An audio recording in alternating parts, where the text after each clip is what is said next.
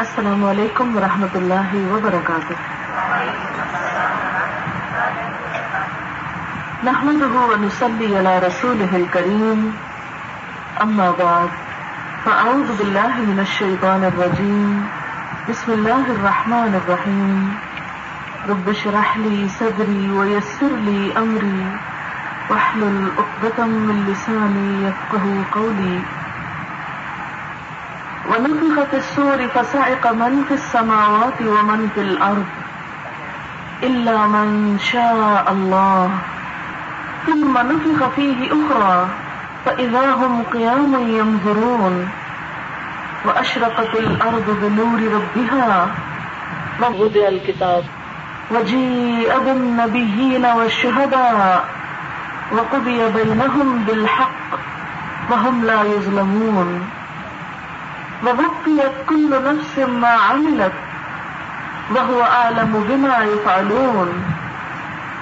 وسيق الذين كفروا إلى جهنم زمرا حتى إذا جاءوها فتحت أبوابها وقال لهم خزنتها، ألم يأتكم رسل منكم يتلون عليكم آيات ربكم وينذرونكم لقاء يومكم هذا؟ قالوا بلى، ولكن حقت كلمة العذاب على الكافرين. قيل ادخلوا أبواب جهنم خالدين فيها، فبئس مثوى المتكبرين. وسيق الذين اتقوا ربهم إلى الجنة زمرا. حتى إذا جاءوها وفتحت أبوابها، وقال لهم خزنتها سلام عليكم. طبتم فادخلوها خالدين وقال الحمد لله الذي صدقنا وعده وأورثنا الأرض نتبضأ من الجنة حيث نشاء. فنعم أجر العاملين وترى الملائكة حافين من حول العرش يسبحون بحمد ربهم وقضي بينهم بالحق. وقيل الحمد لله رب العالمين شروع کرتی ہوں اللہ کے نام سے، جو بے انتہا مہربان نہم رحم فرمانے والا ہے۔ اور سور میں پھونک مار دی جائے گی۔ تو آسمانی زمین میں جو بھی ہیں، بے ہوش ہو جائیں گے۔ مگر جو اللہ چاہے۔ پھر اس میں دوسری مرتبہ پھونک ماری جائے گی۔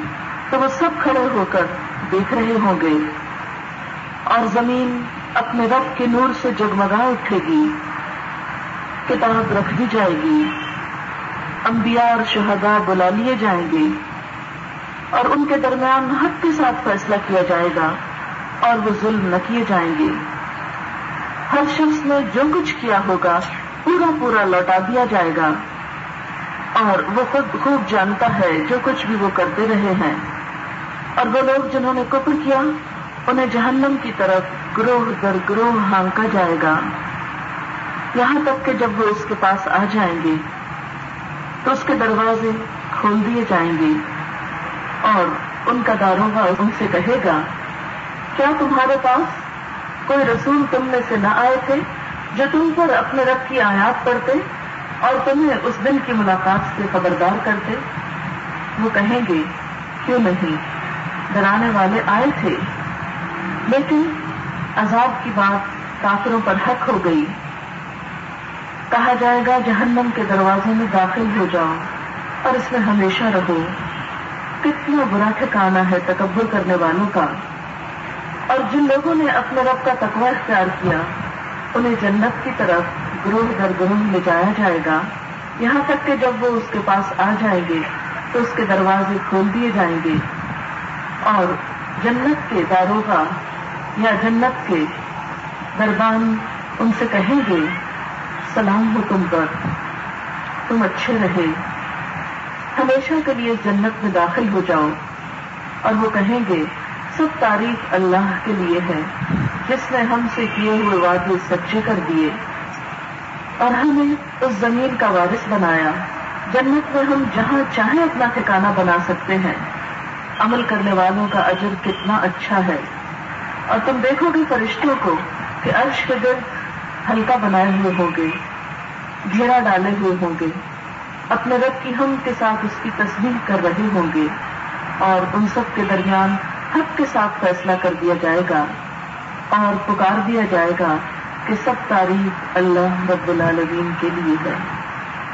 مزید خواتین، اس وقت میں نے آپ کے سامنے سورت الزمر کی آخری چند آیات پڑھی ہیں۔ یہ آیات قرآن حکیم کی ہیں۔ وہ قرآن جو اللہ نے اپنے بندوں کے لیے نازل کیا۔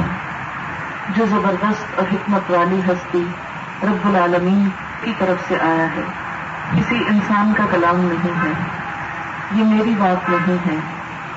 یہ کسی فرشتے یا جن کی بات نہیں ہے۔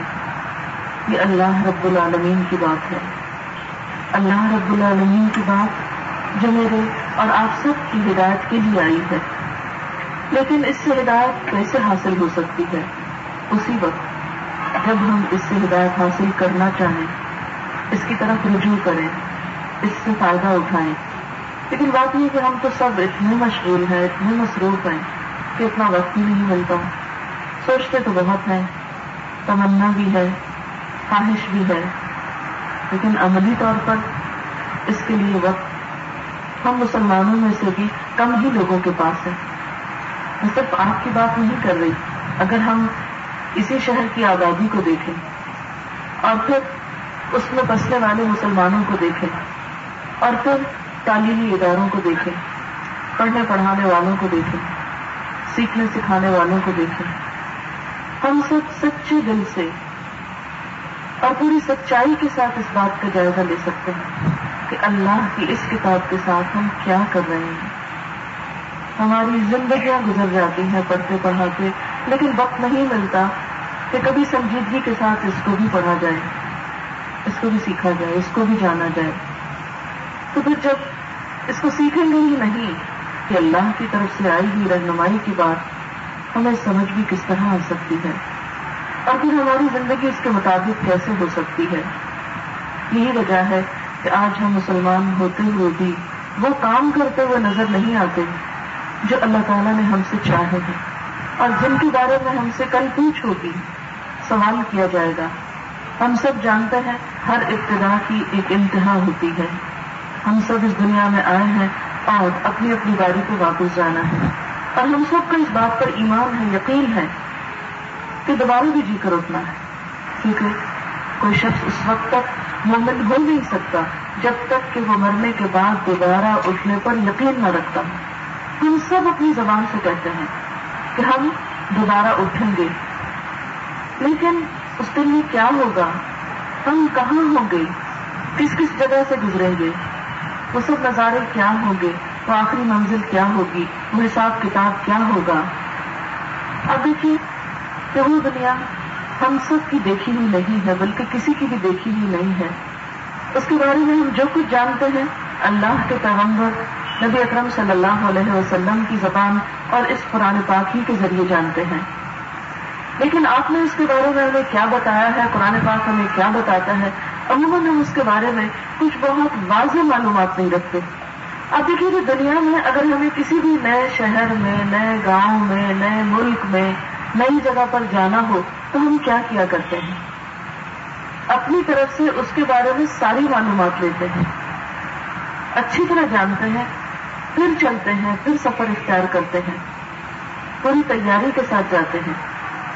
لیکن اس کے برعکس، آخرت وہ بھی تو ایک نئی دنیا ہے۔ انسین ہے ان دیکھی ہے۔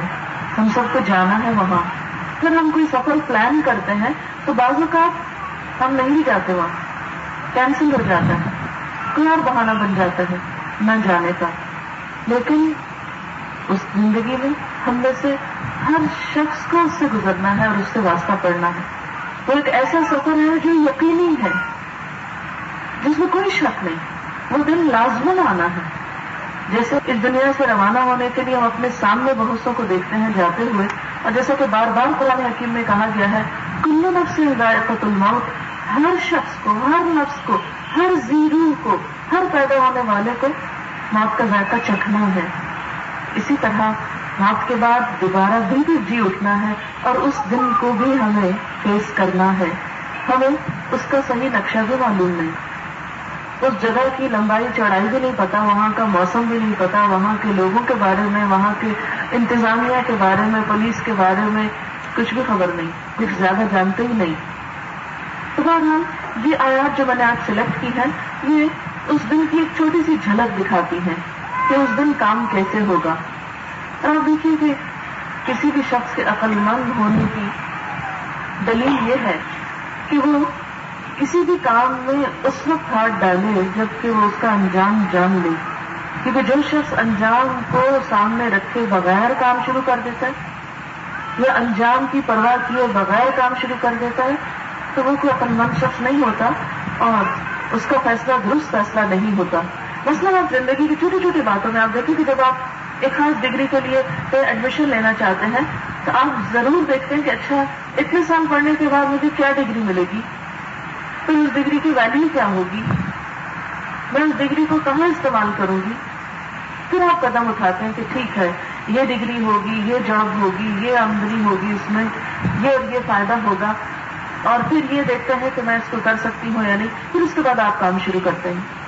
لیکن کتنے حیرت کی بات ہے کہ ہم اپنی اس دنیا کی جتنی بھی ایکٹیویٹی ہے جو کچھ بھی ہم کر رہے ہیں، یہ سوچ کے نہیں کر رہے کہ ان سب باتوں کا نتیجہ کیا نکلے گا۔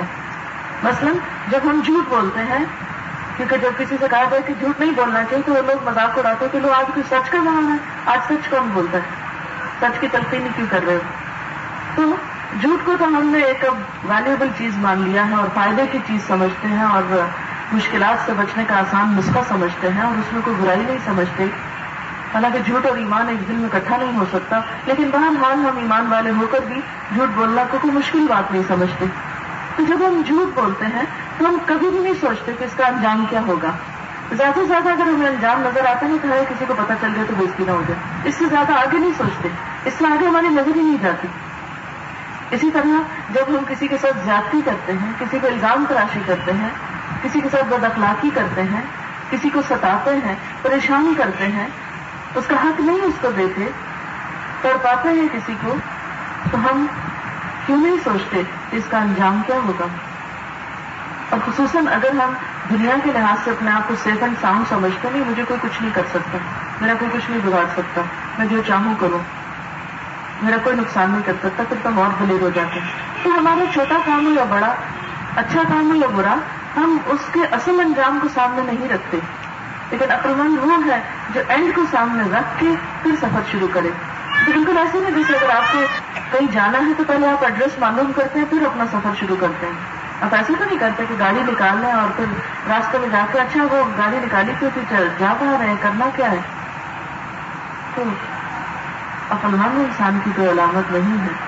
تو اس لیے عموماً لوگ جو ہے وہ موت کے ذکر کو، آخرت کے ذکر کو، قیامت کے دن کو اور ان باتوں کو ان کا ذکر کرنا کوئی زیادہ پسند نہیں کرتی، کیونکہ ہمارے بھی لوگ ڈراتے رہتے ہیں اور یہ کیا موت کی باتیں اور آخرت کی باتیں۔ لیکن آپ دیکھیں کہ جتنے بھی عقل مند لوگ تھے، وہ جان بوجھ کر بیٹھ کے تذکرہ کیا کرتے تھے، موت کو باقاعدہ یاد کرتے تھے۔ ٹھیک ہے آپ صلی اللہ علیہ وسلم سے جو پوچھا گیا کہ عقل مند لوگ کون ہیں، سمجھدار لوگ کون ہیں، محتاط لوگ کون ہیں؟ آپ نے فرمایا کہ جو موت کو نہ بھولے۔ اور موت کے بعد گلنے سڑنے کو نہ بھولے یعنی جو اپنی موت کو یاد رکھتا ہے، وہ عقل مند شخص ہوتا ہے۔ اور پھر ہم دیکھتے ہیں کہ جتنے بڑے بڑے کامیاب انسان گزرے ہیں، ان کی یہ زندگیوں میں مسئلہ حضرت عمر بن عبد العزیز کا بہت لوگوں کو معلوم بھی ہے اور ان کی عدالت اور ان کی تعریف بھی سب کرتے ہیں۔ لیکن ہم سب کو شاید یہ بات معلوم ہی ہو کہ جس دن سے خلیفہ بنے تھے، ہر روز یعنی بادشاہی وقت تھے سارے اختیارات ان کے پاس تھے، سب کو رول کر رہے تھے، لیکن ان کا حال کیا تھا؟ کہ ہر روز علماء کو کہاں کو جمع کر کے باقاعدہ موت کا تذکرہ کرتے تھے۔ جیسے اب تو ہمارے یہاں تو عموماً یہ ہوتا ہے نا، ہمارے سربراہ جو ہے وہ ہر روز باقاعدہ رات کو کسی پارٹی میں شریک ہونا ہوتا ہے، کہیں نہ کہیں دعوت پر، یا ان کے ہاں کوئی مدعو ہے، یا انہیں کہیں جانا ہے۔ اور ہم اپنے بھی سارے، سب لوگ سوشل لائف دیکھیں، تو ایک روٹین میں یہ چیز آ گئی ہے نا۔ سارا دن کام کیا، تھک گئے، بور ہو گئے، شام کو کہیں آؤٹنگ کے لیے نکلنا چاہے، کہیں بھی نکلے۔ کیونکہ ہم نے کسی کو زندگی سمجھ لیا۔ وہ زندگی تو ہمارے سامنے ہے نہیں۔ تو بہرحال، وہ کیا کیا کرتے تھے؟ کہ ہر روز سب کے ساتھ بیٹھ کر موت کو باقاعدہ یاد کیا کرتے تھے۔ اور عقل مند تھے نا، وہ ایک دن مرنا تو تھا اور پھر وہ موت آئی اور پوری تیاری کے ساتھ گئے آگے۔ تو کوئی بھی طالب علم جو تیاری کے ساتھ کمرہ امتحان میں داخل ہوتا ہے اس پر خوف کا وہ عالم نہیں ہوتا جو ایک ایسے شخص پر ہو سکتا ہے جو بغیر تیاری کے امتحان کے کمرے میں جا بیٹھے۔ تو ہم سب کے لیے بھی اپنے فائدے کی چیز یہی ہے عقل مندی کی بات یہی ہے کہ ہم اپنے اینڈ کو سامنے رکھ کے اپنی زندگی کا یہ سفر کریں تاکہ کل جب وہ اینڈ وہ منزل ہمارے سامنے آئے تو ہمیں کوئی گھبراہٹ، خوف اور پریشانی نہ ہو۔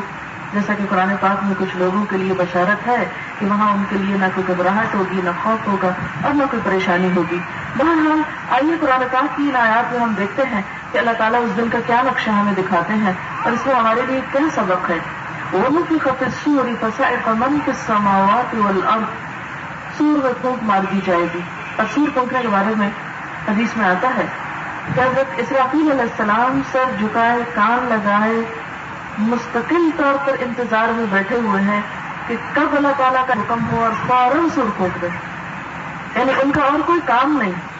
تو صرف اس انتظار میں بالکل جو کہتے ہیں نا ٹینشن عام محاورے میں کہتے ہیں۔ تو پوری طرح مستعد چاقو چوبند بیٹھے ہیں کہ اشارہ ہو اور گھنٹی بجا دی جائے۔ اور سارا نظام زندگی ختم ہو جائے۔ وہ پہ خط سور اور سور میں پھونک مارتے ہی کیا ہوگا؟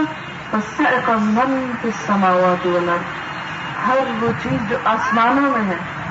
آپ کو معلوم ہے آسمانوں میں بہت سے مخلوق ہے جیسے فرشتے وغیرہ ہیں۔ ہر وہ چیز جو آسمانوں میں ہے اور وہ جو زمین پہ ہے۔ جو بھی لائف ہے۔ زمین پہ آپ دیکھیں، صرف انسان نہیں، لاکھوں اقسام کی دیگر مخلوقات ہیں۔ جانوروں میں، پرندوں، پودوں وغیرہ، ہر چیز میں کتنی اسپیشیز ہیں۔ پسا سب بے ہوش ہو کے گر پڑیں گے۔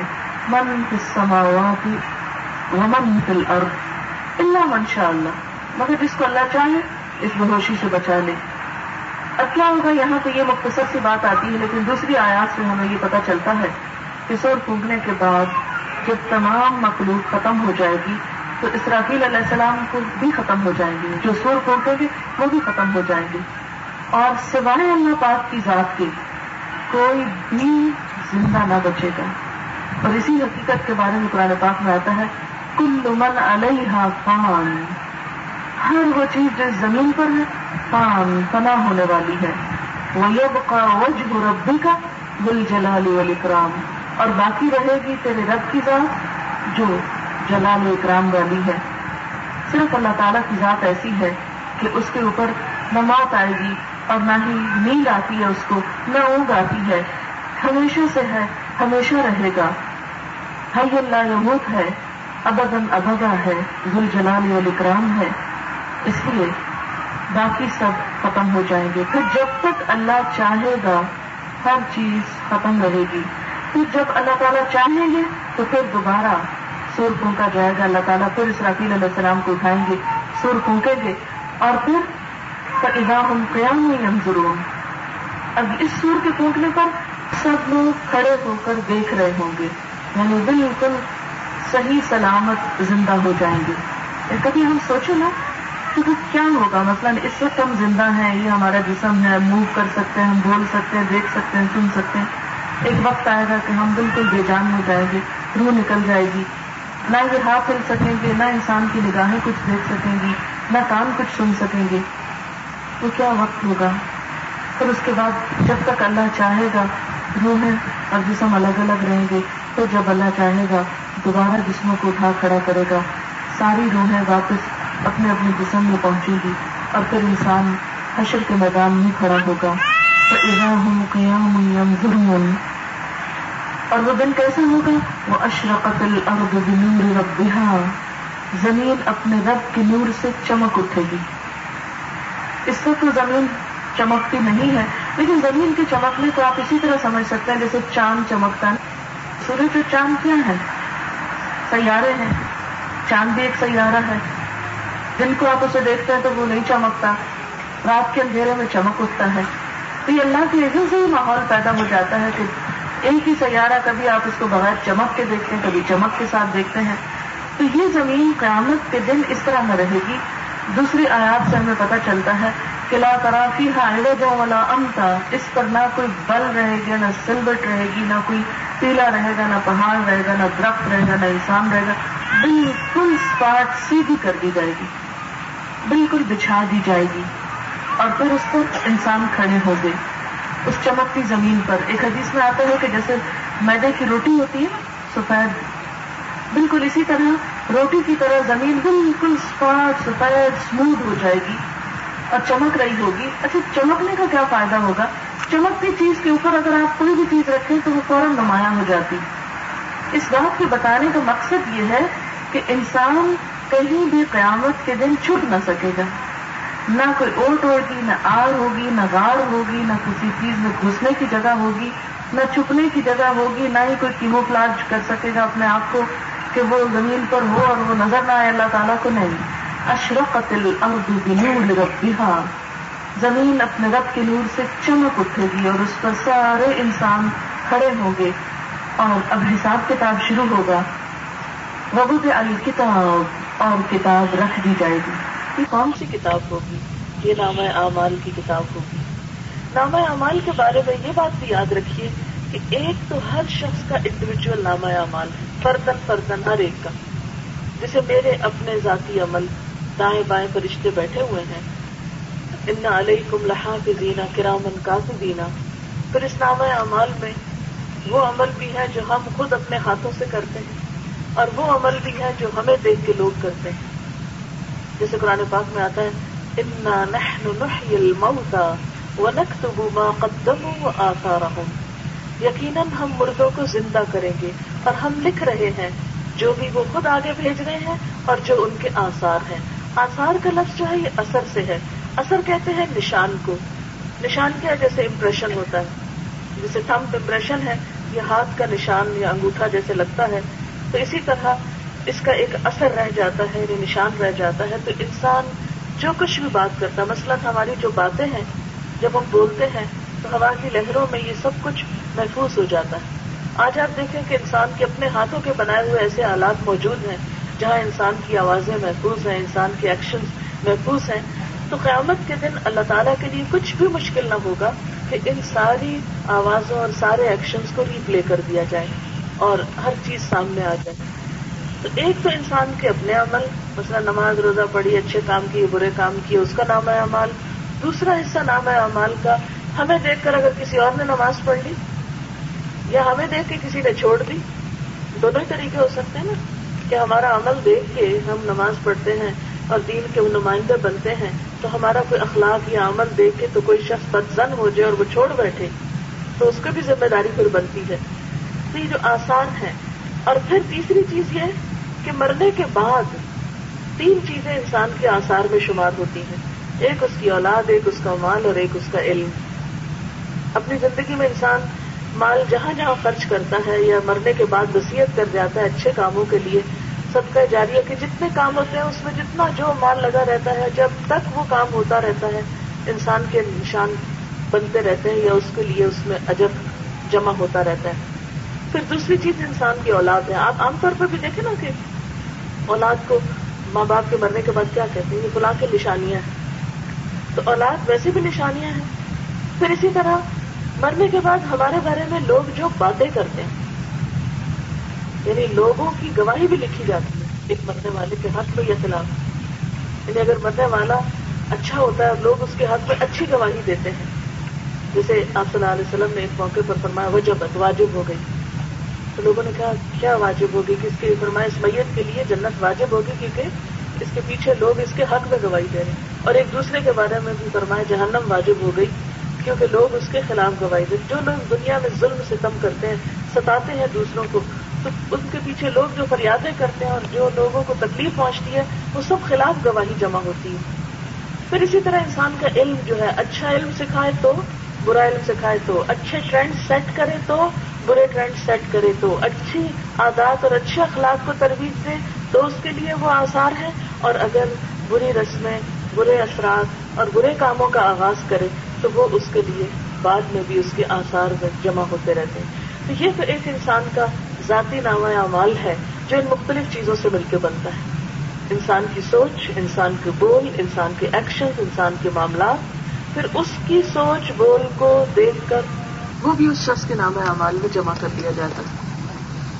اور اس کے مرنے کے بعد بھی جو چیزیں اس کی زندگی کی باقی رہتی ہیں اچھائی یا برائی میں سے وہ بھی ساتھ چلتی رہتی ہیں جب تک کہ وہ آسار ختم نہ ہو جائے، مٹ نہ جائیں تو یہ نام اعمال، تو ایک فرد کا ہوا۔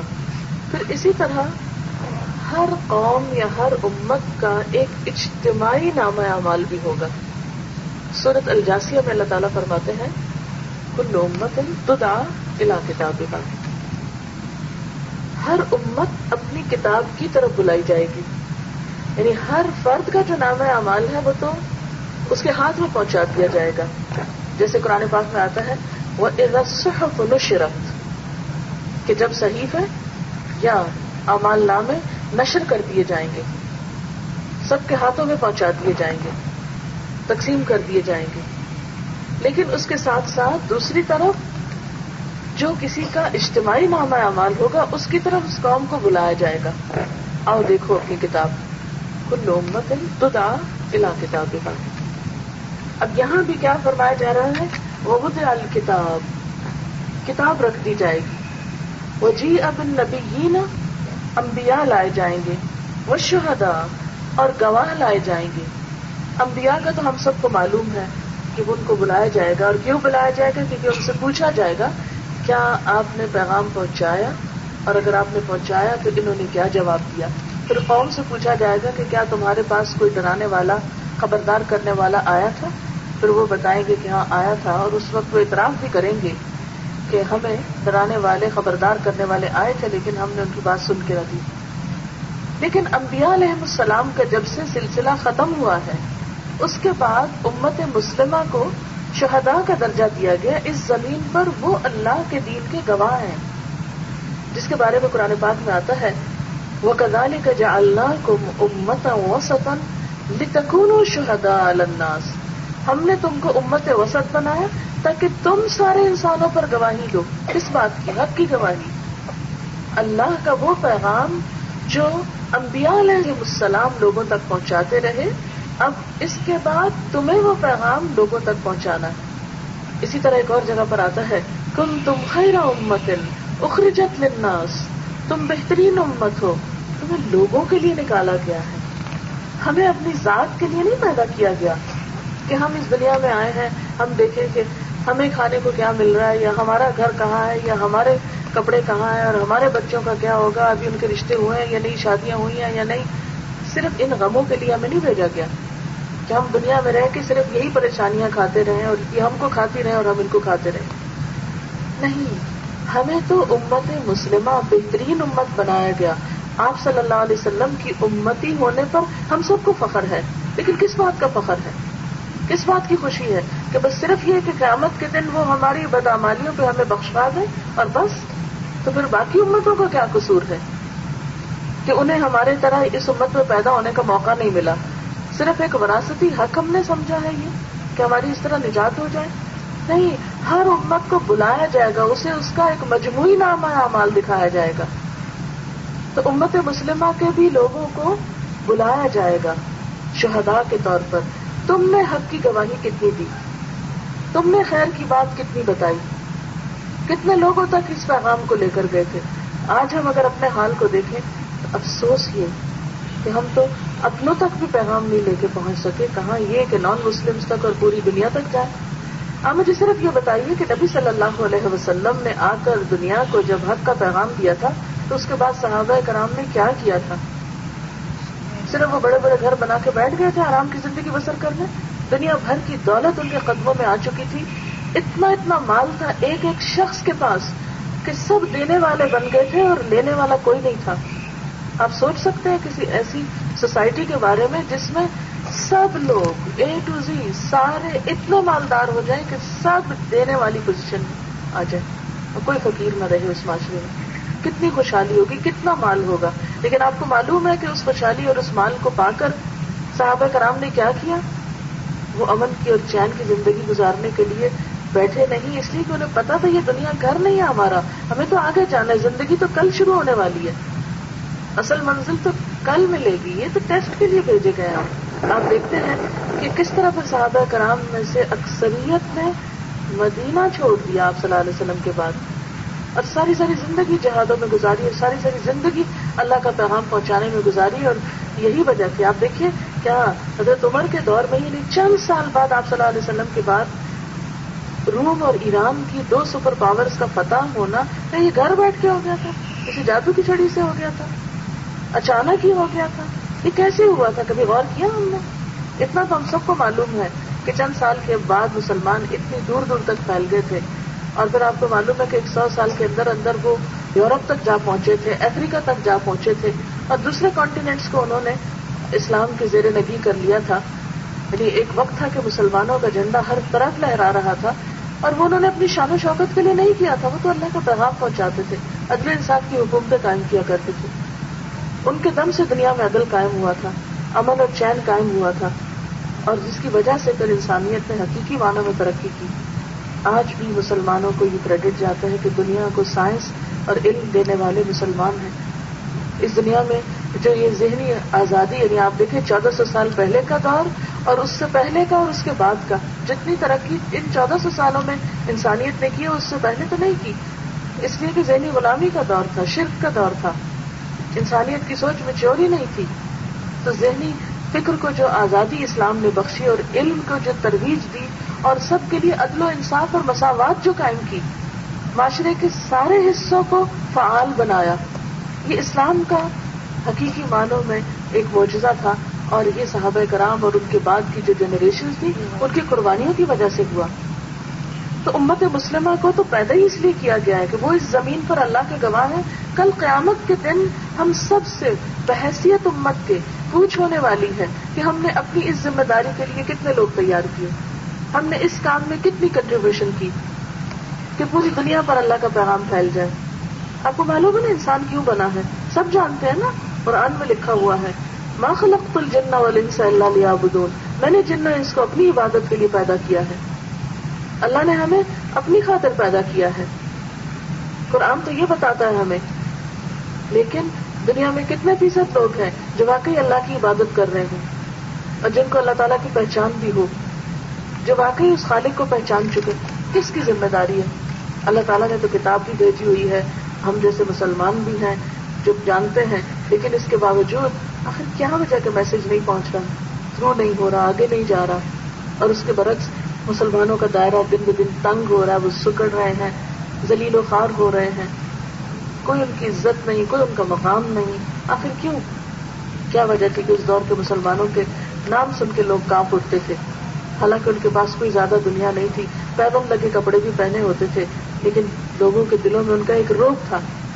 آج ہمارے پاس سب کچھ ہوتے ہوئے، ہر طرح کے وسائل ہوتے ہوئے پھر بھی کوئی مقام نہیں، کوئی عزت نہیں۔ اگر آج دنیا میں نہیں، تو سوچئے کل جب قیامت کا یہ دن ہوگا اور اس وقت سب کو بلایا جائے گا اور گواہی لی جائے گی، تو ہم کیا کہیں گے؟ یا اللہ، ہم نے کیا کیا تھا؟ ہم تو اپنے ذات کے خول سے ہی باہر نہیں نکلے تھے۔ اور یہ باتیں تو شاید ہماری سمجھ میں بھی نہ آ رہی ہوں کہ یہ کیا کہانی ہے۔ کہ قیامت کے دن ہم سے بھی کچھ پوچھا جائے گا کہ دنیا کو حق کا پیغام پہنچا یا نہیں۔ وقت یا بین بالحق اور لوگوں کے درمیان انصاف سے حق کے ساتھ فیصلہ کیا جائے گا۔ وہ لا یظلمون کسی پہ بھی ظلم نہیں ہوگا۔ وہ مفتیت کل ما املت ہر شخص کو اس کے کیے کا پورا بدلہ دے دیا جائے گا۔ وہ عالم و بیما فالون اور یہ سارے اعمال نامے اور سب باتیں لکھوانے کے باوجود اللہ تعالیٰ خود زیادہ بہتر جانتا ہے کہ لوگ کیا کر رہے ہیں؟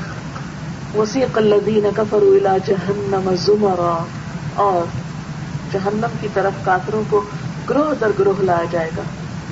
یعنی, یعنی کہ ایک ایک شخص کو پکڑ کے اس میں پھینکا جائے گا پورے پورے گروہ آئیں گے امبوہ آئیں گے لوگوں کے جو اکٹھے پھینکے جائیں گے۔ کیوں؟ گروہوں میں کیوں لایا جائے گا؟ یہ گروہ کس بنیاد پر بنے ہوں گے؟ جس بنیاد پہ دنیا میں بنتے ہیں۔ یہ وہی گروہ ہوں گے جو آج بنے ہوئے ہیں اور انہی گروہوں میں ہم کل اٹھائے جائیں گے۔ آج دنیا میں جس گروہ کے اندر ہم اپنے آپ کو شمار کرتے ہیں، کل قیامت کے دن اسی گروہ میں اٹھیں گے۔ اور اسی طرح کافروں کے اندر بھی گروہ بندی، کوئی مشرق ہے تو منافق ہے، تو کوئی کافر ہے تو کوئی کسی دین کا ہے تو کوئی کسی مذہب کا ہے، تو کفر کی جتنی بھی قسمیں ہیں، ان کے الگ الگ، ان کے عقائد کے اعتبار سے، اعمال کے اعتبار سے ان کے گروہ ہوں گے۔ اور گروہ در گروہ جہنم میں لائے جائیں گے۔ یہاں تک کہ جب وہ اس کے پاس پہنچیں گے، تو جہنم کے دروازے کھول دیے جائیں گے۔ آپ کو معلوم ہے کہ جہنم کے دروازے کتنے ہیں؟ قرآن پاک میں اللہ تعالیٰ فرماتے ہیں اللہ سب آت ابواب، لکل باب منہم جزء مقصوم جہنم کے سات دروازے ہیں اور ہر دروازے کے لیے لوگ تقسیم کیے جا چکے ہیں۔ لکل بابن ہر باب یا دروازے کے لیے من ہم ان میں سے یعنی ان انسانوں میں سے جز ان ایک حصہ ہے مقصوم ڈیوائڈیڈ یا تقسیم کیا ہوا۔ کس کو کدھر سے جانا چاہیے؟ اور پھر آپ جانتے ہیں کہ جہنم کے نہ صرف یہ کہ سات دروازے ہوں گے، بلکہ اس کے سات طبقے بھی ہیں سات لیولز ہیں۔ اب ہو سکتا ہے جسے آپ جانتے ہیں، قرآن پاک ہی میں بتایا گیا کہ منافق جو ہے، وہ جہنم کے سب سے نچلے گڑے میں ہوں گی اب وہ نچلے میں پہنچانے کے لیے ہو سکتا ہے کہ ایک مخصوص دروازے سے منافق داخل کیے جائے اور وہ دروازہ ڈائریکٹ ان کو لے کے نیچے پہنچ جائے۔ ایک لفٹ ہوتی ہے نا؟ لفٹ کے اندر لوگ ہوتے ہیں تو جس لیول پہ ان کو جانا ہوتا ہے، وہاں کا دروازہ کھول دیا جاتا ہے۔ تو اسی طرح جہنم کے سات دروازے ہوں گے۔ ہر دروازے کے لوگ مقرر ہوں گے کہ اس سے فلاں جرم کرنے والا گزرے گا۔ ان کو اکٹھا کیا جائے گا اور پھر اکٹھا اس سے گزار کے اس لیول پہ لے جا کے پھینک دیا جائے گا کہ کہاں کس کو ڈالنا ہے۔ اور پھر ان سے جہنم کے داروں کا پوچھیں گے، الم یا رسولم من کو تمہارے اندر کوئی بھی پیغام لانے والا نہیں تھا۔ کسی نے تم کو کچھ نہیں بتایا تھا کہ اگلی دنیا میں کیا ہونے والا ہے، جرائم کا انجام کیا ہوگا۔ اور پھر وہ پوچھیں گے، یتلون علیکم آیات ربکم؟ کوئی نہیں تھا جو تم پر تمہارے رب کی آیات پڑھ کے سناتا وَيُنذِرُونَكُمْ کم لکھا کم حاضا اور تمہیں آج کے اس دن کی ملاقات سے خبردار کرتا، تمہیں کسی نے نہیں بتایا تھا کہ قیامت کا دن کیسا ہوگا؟ اس دن لوگوں کے ساتھ کیا گزرے گی؟ کیونکہ جس کو اپنا انجام یاد ہو، اس کا عمل لازمی طور پر تبدیل ہوتا ہے۔ آلو بلا وہ کہیں گے ہاں یہ تو ہوا تھا، لوگوں نے ہمیں آیات پڑھ کے سنائی تھی۔ ہمیں بتایا گیا تھا کہ غلط کام کرنے کا انجام غلط ہوتا ہے، لیکن ہمیں کوئی یقین نہیں آیا تھا ان کی بات پہ۔ آج ہم میں سے ہر ایک اپنے طور پر سوچے، ہم میں سے کتنے لوگوں کو واقعی یقین ہے کہ برائی کا انجام برا ہوگا؟ نہیں ہے پوری طرح۔ ہم اس کو بہت لائٹلی لیتے ہیں۔ ہم کہتے ہیں، جو بھی کرو، سب ٹھیک ہے، سب برابر ہے۔ کیسے برابر ہو سکتا ہے؟ پھر تو اللہ تعالیٰ کا عدل و انصاف ہی ختم ہے۔ کہ اگر مجرم کو بھی وہیں بھیج دے جنت میں، جہاں ایک ساری زندگی بچ بچ کے گزارنے والا آیا۔ یہ تو نہیں ہو سکتا اور کہیں بھی قرآن پاک میں یہ نہیں کہا گیا کہ لوگوں جتنے چاہو جرم کرو، تمہیں بھی ویسے ہی لوگوں کے پاس بھیج دوں گا جو مجھ سے ڈرتے تھے۔ پھر تو ڈرنے والے پاگل ہوئے۔ اگر برائی کر کے بھی انجام جنت ہے، تو پھر تو اچھا کام کرنے کی اور اپنے نفس کو کنٹرول کرنے کی اور اپنی زبان کو کنٹرول کرنے کی اور اپنے خیالات کو کنٹرول کرنے کی ضرورت ہی نہیں۔ جو جی میں آئے، جس کے بارے میں برا سوچیں، جو جی میں آئے، منہ سے بولیں اگر دنیا میں گالی دینے والا بد اخلاق بدتمیز بد کردار شخص کسی کو اچھا نہیں لگتا، تو قیامت کے دن اچانک اس کی بد اخلاقی کے باوجود جنت میں کیسے بھیج دیا جائے گا؟ لیکن عموماً ہمیں اس بات پہ یقین نہیں آتا اور ہم یہ سمجھتے ہیں کہ نہیں، یہ بس ایسی باتیں ہیں۔ اللہ تعالیٰ بہت غفور رحیم ہے، سب ٹھیک ہو جائے گا۔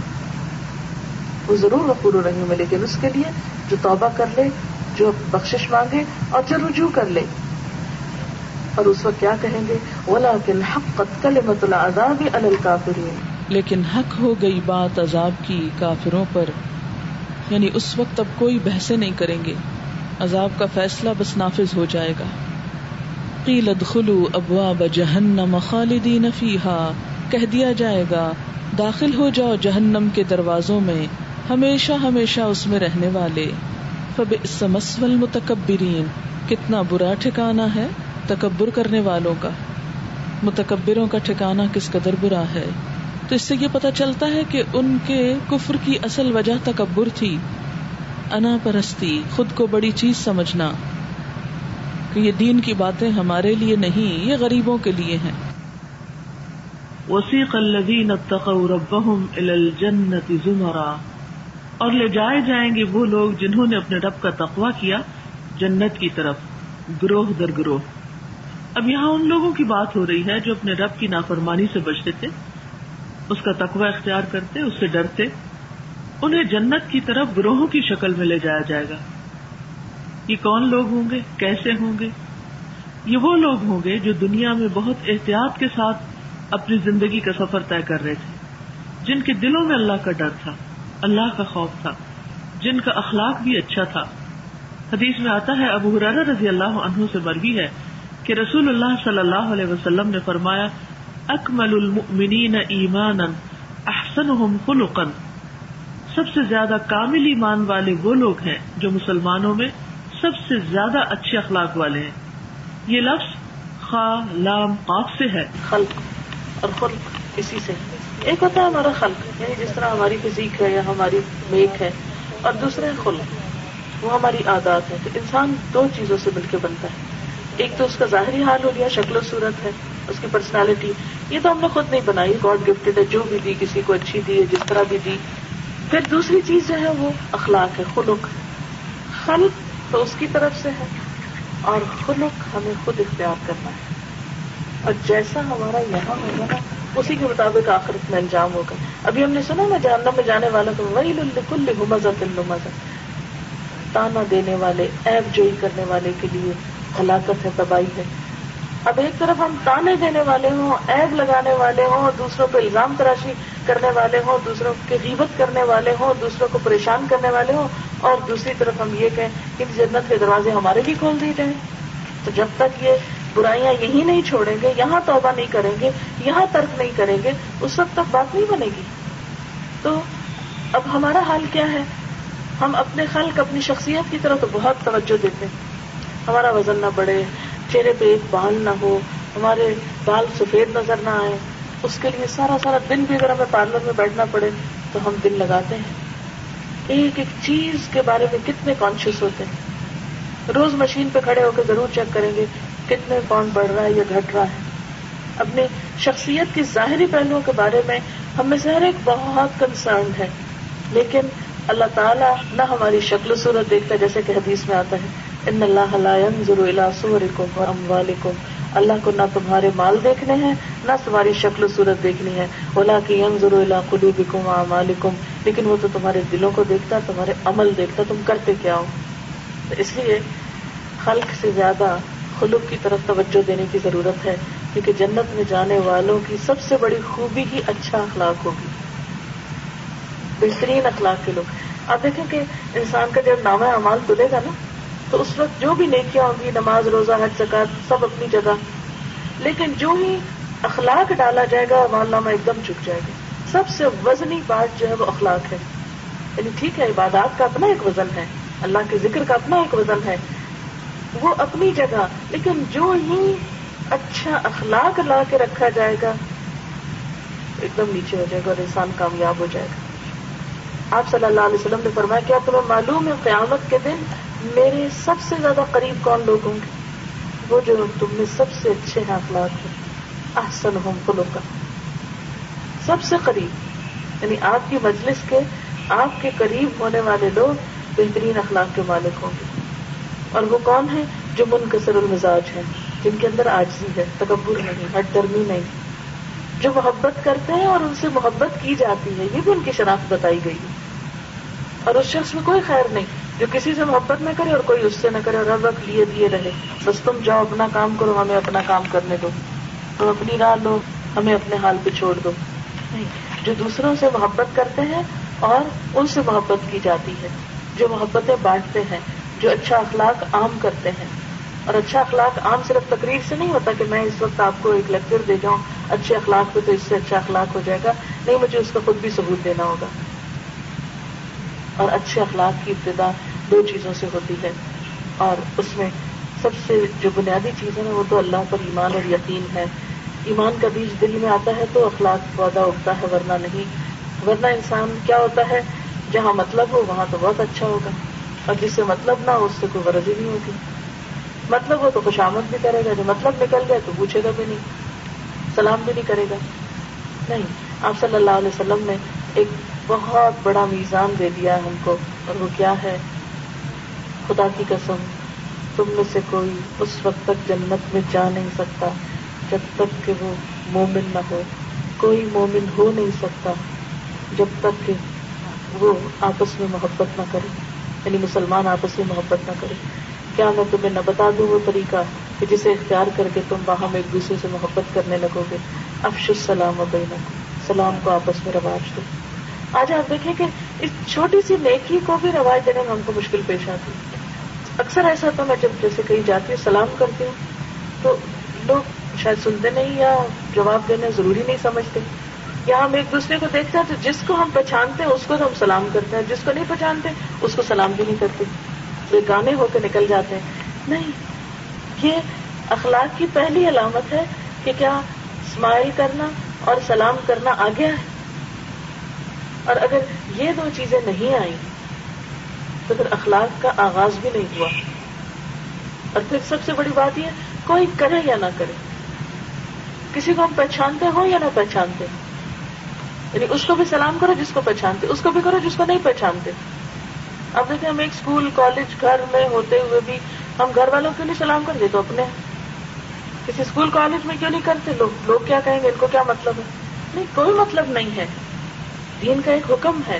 صحابہ کرام اتنا کثرت سے سلام کرتے تھے کہ اگر کہیں کٹھے جا رہے ہوتے تھے اور جاتے جاتے جیسے رستہ بدل جاتے کہ سارے ایک جگہ سے نہیں گزر سکتے، کچھ ادھر سے گزرے، کچھ ادھر سے گزرے کے بیچ میں کٹیلا، درخت ہے، کچھ۔ اور پھر اس کے بعد پھر جب ملتے تھے پھر ایک دوسرے کو سلام کرتے تھے۔ اتنا زیادہ کثرت سے سلام کرتے تھے۔ آج ہمارے معاشرے میں سلام ہی جیسی چیز اٹھ گئی۔ اور سلام ہے کیا؟ سلامتی کی دعا، تم سلامت رہو۔ اب دیکھیں کہ اگر ہمیں اردو میں کوئی کہتا رہے نا تم سلامت رہو، تم سلامت رہو۔ تم پہ سلامتی، سلام تمہارے جان سلامت، مال سلامت، صحت سلامت، تو ہم کتنے خوش ہوں گا اتنی دعائیں مل رہی ہیں ہم کو۔ دیکھیے السلام علیکم بھی بالکل یہی دعا ہے کہ تم پر ہر طرح کی سلامتی ہو۔ تو ہم کسی کو اور کوئی ہمیں پوری سلامتی کی دعا دیتا ہے تو یہ کوئی معمولی چیز تو نہیں ہے۔ لیکن ہم نے اس کی جگہ ہائے، ہیلو اور نہ جانے اٹھ پٹانگ قسم کے الفاظ چن لیے۔ جن کا کوئی مطلب نہیں۔ کوئی ڈکشنری کھول کے دیکھے کیا مطلب ہے ان لفظوں کا؟ اور اس میں ہمیں فخر ہے۔ یہ ہم اپنے بچوں کو ادب سکھا رہے ہیں اور ادب کے نام پر ہم ایلین کلچر سکھا رہے ہیں اور اپنے اس کلچر سے بیگانے ہو رہے ہیں جس پر ہمارے ایمان کا دار و مدار ہے، جس پر ہمارے اچھے انجام کا دار و مدار ہے۔ آپ دیکھیں، غیروں کے طریقے سیکھ کر ہمیں، غیروں نے بھی کوئی گھاس نہیں ڈالی۔ جن کے طریقوں پہ ہم چلنا چاہتے ہیں، ان کی نگاہ میں ہماری کوئی عزت نہیں، ہم جتنے چاہیں جوتے چاہتے ہیں ان کے۔ جب وہاں سے بھی کچھ نہیں مل رہا، اللہ تعالیٰ کے یہاں سے بھی کچھ نہیں مل رہا، اس سے بڑا خسارہ کیا ہو سکتا ہے؟ نہ خدا ہی ملا، نہ وسال سنم اچھی چیز اس کو نظر آتی ہے الحمد للہ کہتا ہے۔ کوئی تکلیف پہنچتی ہے ان للہ پڑتا ہے۔ کوئی خوبصورت چیز دیکھتا ہے ماشاء اللہ کہتا ہے۔ وعدہ کر رہا ہے، انشاءاللہ شاء اللہ کرے قدم قدم پہ اللہ کا نام لے رہا ہے۔ ہم نے ان لفظوں کا اتنا مذاق اڑایا کہ اب ڈر کے مارے انشاءاللہ بھی نہیں کہتے، ڈر کے مارے ماشاء اللہ بھی نہیں کہتے، کیونکہ بعض لوگوں نے ماشاء اللہ کو ہر وقت بے وقت استعمال کیا اور اس کو اتنا گسا بٹا دیا کہ وہ اب پراپر جگہ پر بھی یوز کرتے ہوئے بھی لوگ ڈرتے ہیں۔ اور اگر کوئی لفظ یہ بولے تو لوگ کہتے او تم بھی فنڈامنٹلسٹ ہو گئے مجھے کبھی سمجھ نہیں آتی، اپنے دین کا خود مذاق، یہ تو ایسے ہی اپنا مذاق اڑا رہا ہوگی ہم مسلمان ہیں، ہمیں ان ساری چیزوں کو فخر ہونا چاہیے۔ یہ ہمارے دین کے طریقے ہیں۔ لیکن آج آپ دیکھیں کہ ہمارے بچے جو کچھ بھی پڑھ رہے ہیں اور جو کلچر سیکھ رہے ہیں اور اس میں ہمارا بھی ایک حصہ اور ہاتھ ہے کہ کس چیز کو پروموٹ کر رہے ہیں۔ تو بہرحال متقی لوگ جنت کی طرف گروہوں میں لے جائے جائیں گے اور وہ بھی گروہ کس بنیاد پر ہوں گے؟ اگر ان کے درمیان واقعی تقوا کی بنیاد پر تعلق ہوا، جہاں اللہ کا خوف ہوا، اللہ کی محبت ہوگی، تو وہ بھی اکٹھے کر دیے جائیں گے، چاہے وہ کسی بھی صدی کے لوگ ہوں یا کسی بھی علاقے کے لوگ ہوں گے۔ ٹائم اور اسپیس جو ہے یا فاصلے جو ہیں اس میں کوئی حیثیت نہیں رکھتے ہوں گے۔ یہاں بھی کیا ہوگا؟ حتیٰ اذا جاؤ یہاں تک کہ جب وہ اس کے پاس آئیں گے، وہ فتح ہے تب وابا اور اس کے دروازے بھی کھول دیے جائیں گے۔ اچھا ایک اچھی بات یہ ہے کہ جنت کے آٹھ دروازے ہیں۔ جنم کے ساتھ اور جنت کے آٹھ دروازے ہیں۔ نبی صلی اللہ علیہ وسلم ایک مرتبہ جنت کے دروازوں کے بارے میں بتا رہے تھے۔ کہ نماز پڑھنے والے ایک دروازے سے داخل ہوں گے، روزے والے ایک باب الریان سے داخل ہوں گے اور اسی طرح یعنی ایک انسان مثلا نماز روزہ سب کچھ کرتا ہے، مگر ہر انسان کے اندر آپ نے دیکھا ہوگا، غور کیا ہوگا، کوئی ایک بات بہت ہوتی ہے، مثلا وہ بہت روزے رکھتا ہے یا بہت سب کا خیرات کرتا ہے، یا بہت نمازیں پڑھنے والا ہے یعنی آپ اگر لوگوں کی نیکیوں پر غور کریں، ان کی عادات یا اخلاق پر، تو مختلف لوگوں کے اندر مختلف کوالٹیز ملے گی۔ بہترین جو مثال ہے وہ صحابہ کرام کے اندر ہے۔ مثال کے طور پر آپ دیکھیں گے کہ حضرت ابو بکر کی پرسنالٹی جو ہے اس میں ایک اور طرح کا خوشبو اور ایک اخلاق نظر آتا ہے۔ پھر اسی طرح حضرت عمر رضی اللہ تعالیٰ عنہ کے اندر ایک اور طرح کی ضرورت اور ایک اور طرح کی قوت نظر آتی ہے۔ حضرت عثمان رضی اللہ تعالیٰ عنہ اپنے حیا کے اعتبار سے بہت زیادہ معروف اور مشہور تھے۔ حضرت علی رضی اللہ تعالیٰ عنہ حکمت کی وجہ سے، علم کی وجہ سے معروف تھے۔ تو اب آپ کے ساتھ ہی سارے، لیکن ہر ایک کے اندر ایک خاص خوبی ہے۔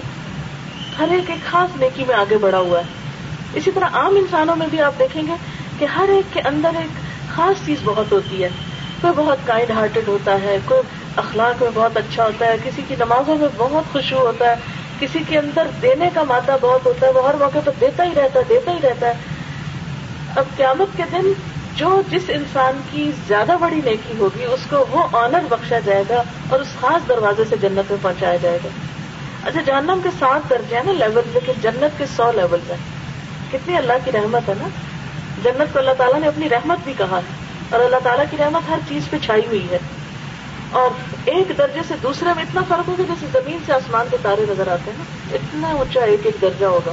اور اللہ تعالیٰ کے لیے تو کچھ مشکل ہے جتنا مرضی جو چاہے بنا دے جتنی وسط ہے وہ چاہے رکھے۔ اگر اس کائنات کی اتنی وسط ہے تو اس کے لیے جنت کی وسطوں کو بنانے میں کیا مشکل ہے؟ کچھ بھی مشکل نہیں۔ بہرحال اب یہ ہے کہ جب آپ صلی اللہ علیہ وسلم ان دروازوں کی ڈسکرپشن بتا رہے تھے حضرت ابو بکر صدیق رضی اللہ تعالیٰ انہوں نے سوال کیا کہ یا رسول اللہ صلی اللہ علیہ وسلم، کوئی شخص ایسا بھی ہوگا جس کو ہر دروازے سے کال آئے گی؟ جس کو ہر دروازے سے پکارا جائے گا کہ ادھر سے آ جائے، ادھر سے یعنی ہر دروازے پہ وہاں پر ان کے کارندے ہوں گے، ان کے نمائندے ہوں گے، ان کے گارڈز ہوں گے، ان کے دربان ہوں گے، تو وہ باقاعدہ لوگوں کو دعوت دیں گے کہ آؤ داخل ہو۔ اور کچھ ایسے خوش نصیب ہوں گے کہ جن کو ہر دروازے سے دعوت مل رہی ہوگی۔ تو جب حضرت ابو بکر نے یہ پوچھا، تو آپ صلی اللہ علیہ وسلم نے فرمایا، مجھے امید ہے کہ وہ تم ہوگے اور یہ حقیقت ہے کہ ہر نیکی میں آگے بڑھنے والے تھے، صادقون اور صادقون تھے۔ اب دیکھیں، ایمان لانے کا موقع ہو تو سب سے پہلے آگے ہے۔ ہجرت کا موقع ہو تو ساتھ ہے۔ مال خرچ کرنے کی بات ہو، جیسے جنگ تبو کی بات ہے، تو حضرت عمر نے کہا تھا کہ آج مجھ سے آگے کوئی نہیں نکلے گا۔ لیکن جب آگے پہنچے تو دیکھا کہ حضرت بکر رضی اللہ تعالیٰ نے تو سارے گھر کا سامان اٹھا کے لے گئے۔ اور جب پوچھا آپ نے فرمایا اللہ اور اس کا رسول کافی ہے ان کے لیے۔ تو ان سے آگے نکل نہیں سکے۔ پھر اسی طرح جو ان کی ہجرت کی رات ہے، وہ رات جو آپ نے غار سور میں گزاری تھی اور جس میں بچوں نے کاٹا تھا اور آپ دس سے مسلے ہوئے تھے اور آپ کے آنسو سے حضور صلی اللہ علیہ وسلم جاگ اٹھے تھے۔ اور پھر آپ کے لیے خود اوٹیاں تیار کی اور آپ کو معلوم حضرت عائشہ فرماتی کہ میں نے زندگی میں کبھی نہیں کسی کو دیکھا تھا کہ کوئی خوشی کے مارے بھی روتا ہمیشہ غم کے مارے لوگوں کو روتے ہوئے دیکھا۔ لیکن میں نے اپنے باپ کو اس دن خوشی کے مارے آنسو بہاتے ہوئے دیکھا۔ جب آپ صلی اللہ علیہ وسلم نے ان کا نام دیا کہ ہجرت کے سفر میں تم میرے ساتھ ہوگی یعنی اس کو اپنی سادے سمجھا۔ اگر ہمیں کوئی کہتا اب کیا مشکل، ہمیں پھر ڈیوٹی دینی پڑے گی، ساتھ جانا پڑے گا، پتہ نہیں کیا کرنا پڑے گا۔ کتنی بے آرام ہوئی کیا پتا مارے ہی جائیں۔ اتنے سخت دشمن ہے اتنا خوف ہے۔ آج تو ہم پرامن سفر کرتے ہوئے ڈرتے ہیں۔ کہاں یہ کہ انہوں نے اتنے پرخطر سفر اتنی خوشی سے کیا کہ میرا انتخاب، کہ میں اس سفر میں ساتھ جاؤں۔ اور وہ رات حضرت عائشہ رضی اللہ تعالیٰ عنہ نے ایک دفعہ آسمان کے تارے دیکھ کے کہا تھا، یا رسول اللہ صلی اللہ علیہ وسلم، کسی شخص کی اتنی نیکیاں بھی ہیں، جتنے یہ ستارے ہیں۔ تو آپ نے فرمایا ہاں عمر کی نیکیاں اتنی تو اس پر ان کو دل میں تھوڑا سا ہے، تو پھر میرے باپ کا کیا ہے؟ اس سے زیادہ تو ان کو کوئی وسیع تصور نہیں تھا۔ تو آپ نے فرمایا ابو بکر کی اس ایک رات کی نیکیاں، عمر کی زندگی بھر کی نیکیوں پہ حاوی ہیں۔ ایک ایک موقع پر اتنا زیادہ ان کو اللہ تعالیٰ نے توفیق دی نیکیوں میں آگے بڑھنے ہم تو پیچھے رہتے ہیں نا۔ اچھا جب سب کام ہو جائے گا پھر جائیں گے۔ نیکی کی بھی کوئی مجلس ہوں گے تو چلو حاضری لگوائے اور بلایا اب انہوں نے۔ عام طور پہ ہمارے یہاں جیسے قرآن خانی ہوتی ہے صحیح یا نہیں، وہ ایک الگ مسئلہ، لیکن یہ ہے کہ لوگ کب آتے ہیں؟ نماز کب پڑھتے ہیں ہم؟ سارے کام دنیا کے نبھاتے رہتے ہیں۔ جب بالکل آخری ٹائم ہوتا ہے اگر ہم کہتے ہیں جلدی سے چلو اب نماز پڑھو۔ حج کب کرتے ہیں جب بوڑھے ہوتے ہیں ہاں؟ دین کا علم بھی عمل کرنے کی بات بھی کب رکھیے جب زندگی کی انتہا ہوگی۔ پھر جب ریٹائر ہو جائیں گے نا، پھر اچھی طرح عبادت کر لیں گے۔ ابھی تو جلدی ہے، کبھی نماز پڑھی، کبھی نہ پڑھی، کبھی کچھ کیا، کبھی نہ کیا۔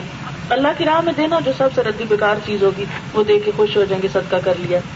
تو یعنی ہم سب اپنے اپنے عمل کا جائزہ لینا کہ نیکی کے کاموں میں پیچھے پیچھے پیچھے رہتے ہیں۔ بہرحال، جنت کے آٹھ دروازے ہیں اور وہاں بھی ہر دروازے کے اوپر کارندے ہوں گے اور وہ ان کو دیکھ کر سلوٹ کریں گے۔ سلام علیکم۔ ویلکم کریں گے۔ صرف تم بہت اچھے رہے تم۔ خوش قسمت ہو تم۔ کہ جو یہاں آ گئے۔ اب زندگی شروع ہوگی۔ اسی لیے انہیں کیا کہا جائے گا؟ سلام علیکم۔ خب تم خط خلوحا خالدین۔ آؤ ہمیشہ کے گھر میں آ جاؤ۔ اب زندگی شروع ہو رہی۔ وہ ہے زندگی۔ وہ ہے گھر۔ وہ ہے مقام۔ یہ دنیا اگر اس دنیا کی حقیقت مچھر کے پر کے برابر بھی ہوتی تو اللہ تعالیٰ کسی کافر کو پانی کا گھونٹ بھی نہ دیتا۔ لیکن اس دنیا میں آپ نے دیکھا ہوگا کہ اللہ نے کیا کچھ لوگوں کو دے رکھا ہے جو اس کی جتنی نافرمانی کرتا ہے اتنا ہی اس کے پاس بہت ہوتا ہے۔ اس لیے کہ اللہ کے نزدیک اس دنیا کی اہمیت کچھ نہیں۔ اس دنیا کی اگر اہمیت ہے تو وہ صرف اس لیے ہے کہ اس میں ہمیں وقت ملا ہے، مہلت ملی ہے کہ ہم اس سے کل کی خوشیاں کما سکیں۔ یہ آج کا وقت کل کمانے کے لیے ہے۔ لیکن ہم آج کس طرح گزار رہے ہیں؟ گویا یہاں ہمیشہ رہنا ہے اور کل ہے ہی کوئی نہیں۔ ہمارا عمل یہ بتاتا ہے۔ ہم زبان سے نہ بھی کہیں نا، لیکن ہم کر یہی کچھ رہے ہیں۔ کہ گویا ہم ہمیشہ کے لیے یہاں ہیں۔ اور اسی لیے اللہ تعالیٰ نے فرمایا تھا رن کو ملحیات دنیا تمہیں دنیا کی زندگی دھوکے میں نہ مبتلا کرے۔ کہیں بھول نہ جانا، پھسل نہ جانا، یہ مت سمجھ بیٹھنا کہ یہاں ہمیشہ رہو گے۔ اور یہ سب جوانی اور یہ نعمتیں اور یہ سارے اولاد اور یہ مال اور یہ امن، یہ سب کچھ یہاں ایسے ہی رہے گا۔ نہیں، لوگ آتے ہیں اور جاتے ہیں۔ اپنے اپنے والدین کے گھروں کو دیکھیں، ان کے والدین کے گھروں کو دیکھیں۔ بعض گھر تو کھنڈر بن چکے، ناپید ہو چکے، بک چکے، بٹ چکے، ختم ہو چکے۔ اور یہی حال ہمارے گھروں کا ہونا ہے۔ تو یہ زندگی تو صرف اس لیے اہم ہے کہ اس میں ہمیں کچھ کرنا ہے۔ اس کا ایک ایک لمحہ قیمتی ہے۔ آج کا دن جو گزر گیا اسے کل نہیں آنا واپس۔ ساری زندگی بھی دوبارہ نہیں آنا۔ اس لیے زندگی کا ایک ایک دن قیمتی جانے۔ آج کے کام کو کل پہ نہ ٹالے اچھا پھر وہ اگلے سال کر لیں گے، اگلے مہینے کر لیں گے، اگلے دن کر لیں گے۔ نہیں، جو آج موقع اور نعمت ملی ہے، غنیمت ملی ہے، نیکی کے کچھ کام کرنے کے سے کر ڈالیں جو بھی ہمت توفیق میں ہو۔ کیونکہ ایک ایک دن کاؤنٹ کرتا ہے نا۔ ایک ایک چیز کاؤنٹ کرتی ہے۔ ایک دن کھانا نہ کھائیں تو آپ دیکھیں کتنی کمزوری ہو جائے آپ کو۔ تو ایک دن نیکی نہ کریں اور ایمان مضبوط رہے، یہ کیسے ہو سکتا ہے؟ جیسے کھانا نہ کھا کر جسمانی کمزوری لاحق ہوتی ہے، اسی طرح نیکی نہ کر کے ایمانی کمزوری لاحق ہو جاتی تو اس کو اتنا کمزور نہ ہونے دیں کہ وہ ٹمٹماتا چراغ بن جائے کہ جس کی روشنی میں پھر کچھ نظر ہی نہ آئے کہ کرنا کیا ہے۔ وقال الحمد للہ صدقنا وعدہ جنت میں پہنچ کے جنتی لوگ سب سے پہلے کیا کہیں گے؟ اللہ کا شکر جس نے اپنا وعدہ سچا کر دیا. کیونکہ ابھی تو ہمیں یقین نہیں ہے نا کہ اللہ کا وعدہ سچا ہے. لیکن وہاں جا کے جب ہو جائے گا تو پھر کہیں گے ہاں واقعی سچ تھا. صدقنا وعدہ وأورثنا الأرض نتبوأ من الجنة حيث نشاء. ہمیں جنت کا وارث بنا دیا. اچھا وارث کیوں؟ اس لیے کہ حضرت آدم علیہ السلام کو پہلے بھیجا گیا تھا نا وہاں، اور پھر شیطان نے نکلوا دیا تھا وہاں تو وہ زمین تو ان کے باپ کی ہے نا یعنی ایک طرح سے اگر عام زبان میں کہا جائے، جس سے شیطان نے نکلوایا تھا، اب یہ دوبارہ عمل کر کے جائیں گے اور اس کے وارث بن جائیں گے، وہ واپس لے لیں گے۔ اور جو نالائق وارث ہیں، وہ باہر ہی رہ جائیں گے۔ نہ تبو من الجنت ہے سو نشا جنت میں ہم جہاں چاہے جگہ بنا لیں۔ کوئی روک ٹوک نہیں۔ اچھا دنیا میں کہا اس علاقے میں گھر بنا سکتے؟ اتنی اسٹوری کا نہیں بنا سکتے۔ یہ نہیں کر سکتے، وہ نقشہ ہی پروو کراتے کراتے تو مصیبت زندگی گزر جاتی ہے۔ تعمیر تو کب کرانا اس کو؟ اور رہنا تو پتہ نہیں کب نصیب ہونا اس میں۔ لیکن جنت میں ایسی کوئی مشکل نہیں۔ نہ تب امن الجنت ہے تو نشا جہاں ہم چاہیں اب جگہ بنا سکتے۔ فنعم اجر العاملین کتنا اچھا اجر ہے عمل کرنے والوں کا۔ اور ہم عمل ہی کی طرف نہیں آتے اور عمل ہی کو زیادہ فائدہ مند نہیں سمجھتے۔ ہم سمجھتے ہیں آرام سے بس جو جیسے چاہیں زندگی بسر کر جائیں، جنت تو دکھائی ہوئی ہے ہم نے۔ اور یہاں اللہ تعالیٰ بار بار عمل کی بات کر رہے ہیں۔ وہ ترل ملا من حول العرش۔ اور تم دیکھو گے فرشتوں کو کہ عرش کے گرد گھیرا ڈالے ہوئے ہوں گے۔ پوری طرف سرکل بنائے ہوں گے۔ تو کرو بھی کہا جاتا ہے ان فرشتوں کو۔ یہ سب بحمد رب اور ان کا ایک ہی ترانہ ہوگا۔ اپنے رب کی ہم کے ساتھ تصویر پکار رہے ہوں گے سب مل کر۔ خود یا بینا ہوں بالحق۔ حشر کا میدان ختم، عدالت پر خاص سب کے درمیان سچا فیصلہ ہو گیا۔ جنت والے اپنی جگہ جا پہنچے۔ جہنم والے ہمیشہ کی سزا کے لیے اپنے ٹھکانے جا پہنچے۔ موت کو ایک مینڈے کی شکل میں لا کے ذبح کر دیا جائے گا۔ کوئی بھی اب نہیں مرے گا۔ اب ہمیشہ کی زندگی کا آغاز ہو گیا۔ اور زندگی شروع ہو گئی۔ اب ہر کوئی اپنے اپنے ٹھکانے پہنچ گیا اور فرشتے اب پھر سے اپنی تصویر پکار رہے ہیں۔ وہ خود یا بئی نہ بالحق۔ ابتدا کہاں سے ہوئی تھی؟ کہ وجی بالنبیین والشہداء غد الکتاب اعمال نامہ رکھ دیا گیا۔ انبیاء شہداء بلا لیے گئے۔ سب کو ان کا اعمال کا بدلہ دکھا دیا گیا۔ جنت والے جنت میں اور جہنم والے جہنم میں۔ سب اپنے اپنے ٹھکانے پہ پہنچ گئے۔ اور آخری بات کیا ہوگی؟ وکیل الحمد للہ رب العالمین اور پکار دیا جائے گا اللہ کا سب شکر۔ جو رب ہے جہانوں کا۔ یہ وہی جملہ ہے جو ہمیں قرآن پاک کے آغاز میں دیا گیا ہے، جس سے ہمارے قرآن کی ابتدا ہوتی ہے۔ الحمد للہ رب العالمین سے آغاز اور قیامت کے دن جب سب فیصلے ہو چکے ہوں گے۔ اور جنت والے جنت میں پہنچیں گے تو بے ساختہ ان کے منہ سے وہی جملہ نکلے گا جس سے ان کی کتاب ہدایت شروع ہوتی تھی۔ الحمد للہ رب العالمین۔ سب تعریف اور سب شکر اللہ کے لیے ہے جو رب ہے تمام جہانوں کا۔ یہ ہے ہماری زندگی کا انجام۔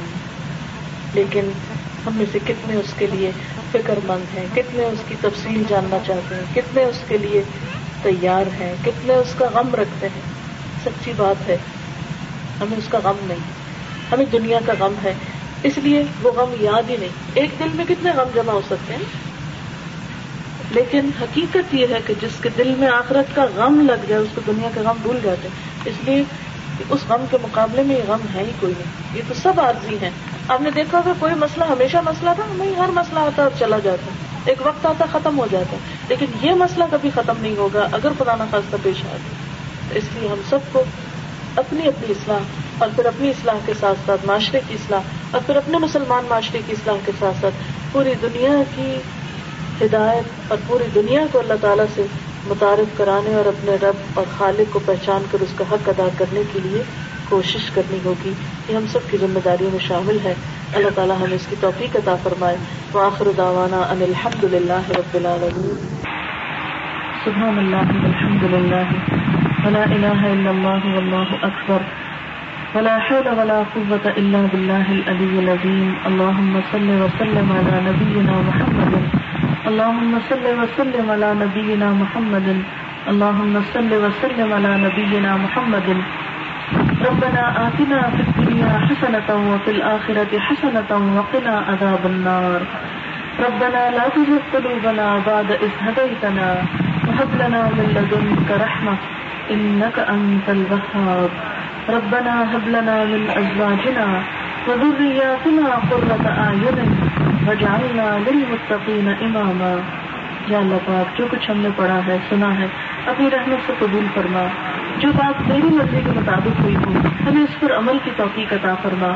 کوئی بات اگر ایسی بھول کر زبان سے نکلی ہو جو آپ کو پسند نہ آئی ہو، تو ہم سب کو اس سے دور کر دے ہمارے دلوں میں ایمان کی روشنی اور حرارت پیدا کر دے ایمان کا بیج ہمارے دلوں میں مضبوط ہو جائے اور یا اللہ ہمیں بہترین اخلاق اور بہترین عبادات کی توفیق عطا فرما۔ یا اللہ پاک تمام مسلمانوں کے دلوں کو وہم جوڑ دے۔ یا اللہ سب کے اندر اخلاص پیدا کر دے۔ یا اللہ ہم سب کے اندر بہترین اتحاد پیدا فرما۔ یا رب العالمین، ہماری اولادوں کو ہمارے لیے سب کا جاریہ بنا۔ انہیں ہماری آنکھوں کی ٹھنڈک بنا۔ انہیں دنیا اور آخرت کی کامیابی عطا فرما۔ ہمارے والدین پر اپنی رحمت فرما۔ لا حول ولا قوت الا باللہ العلی العظیم۔ یا اللہ پاک، جو کچھ ہم نے سنا ہے اسے ہمارے حق میں حجت بنانا، ہمارے خلاف حجت نہ بنانا اللہ ہمیں آخرت کے عذاب سے بچا لینا، اس حال والے دن امن میں رکھنا۔ اللہ، تو ہمیں بہترین عمل کی توفیق عطا فرما اور اپنی رحمتوں سے ڈھانپ لینا۔ یا اللہ، جنت الفردوس میں جگہ عطا فرمانا۔ یا اللہ اس گھر پر اپنی خیر و برکت نازل فرما۔ جنہوں نے اس مجلس کا اہتمام کیا ہے اس کی بہترین جگہ عطا فرما۔ یا اللہ، سب آنے والوں کی دلوں کی دعائیں پوری فرما۔ ہم سب کو اپنے دین کی محبت عطا فرما اور ہمارے لیے دین سیکھنے کے راستے آسان کر دے۔ ربنا تقبل منا انك انت السميع العليم وتب علينا انك انت التواب الرحيم وصلى الله تعالى على خير خلقه محمد وعلى اله واصحابه واهل بيته اجمعين برحمتك يا أرحم الراحمين. إلهي آمين. سبحانك اللهم وبحمدك نشهد أن لا إله إلا أنت. نستغفرك ونتوب إليك.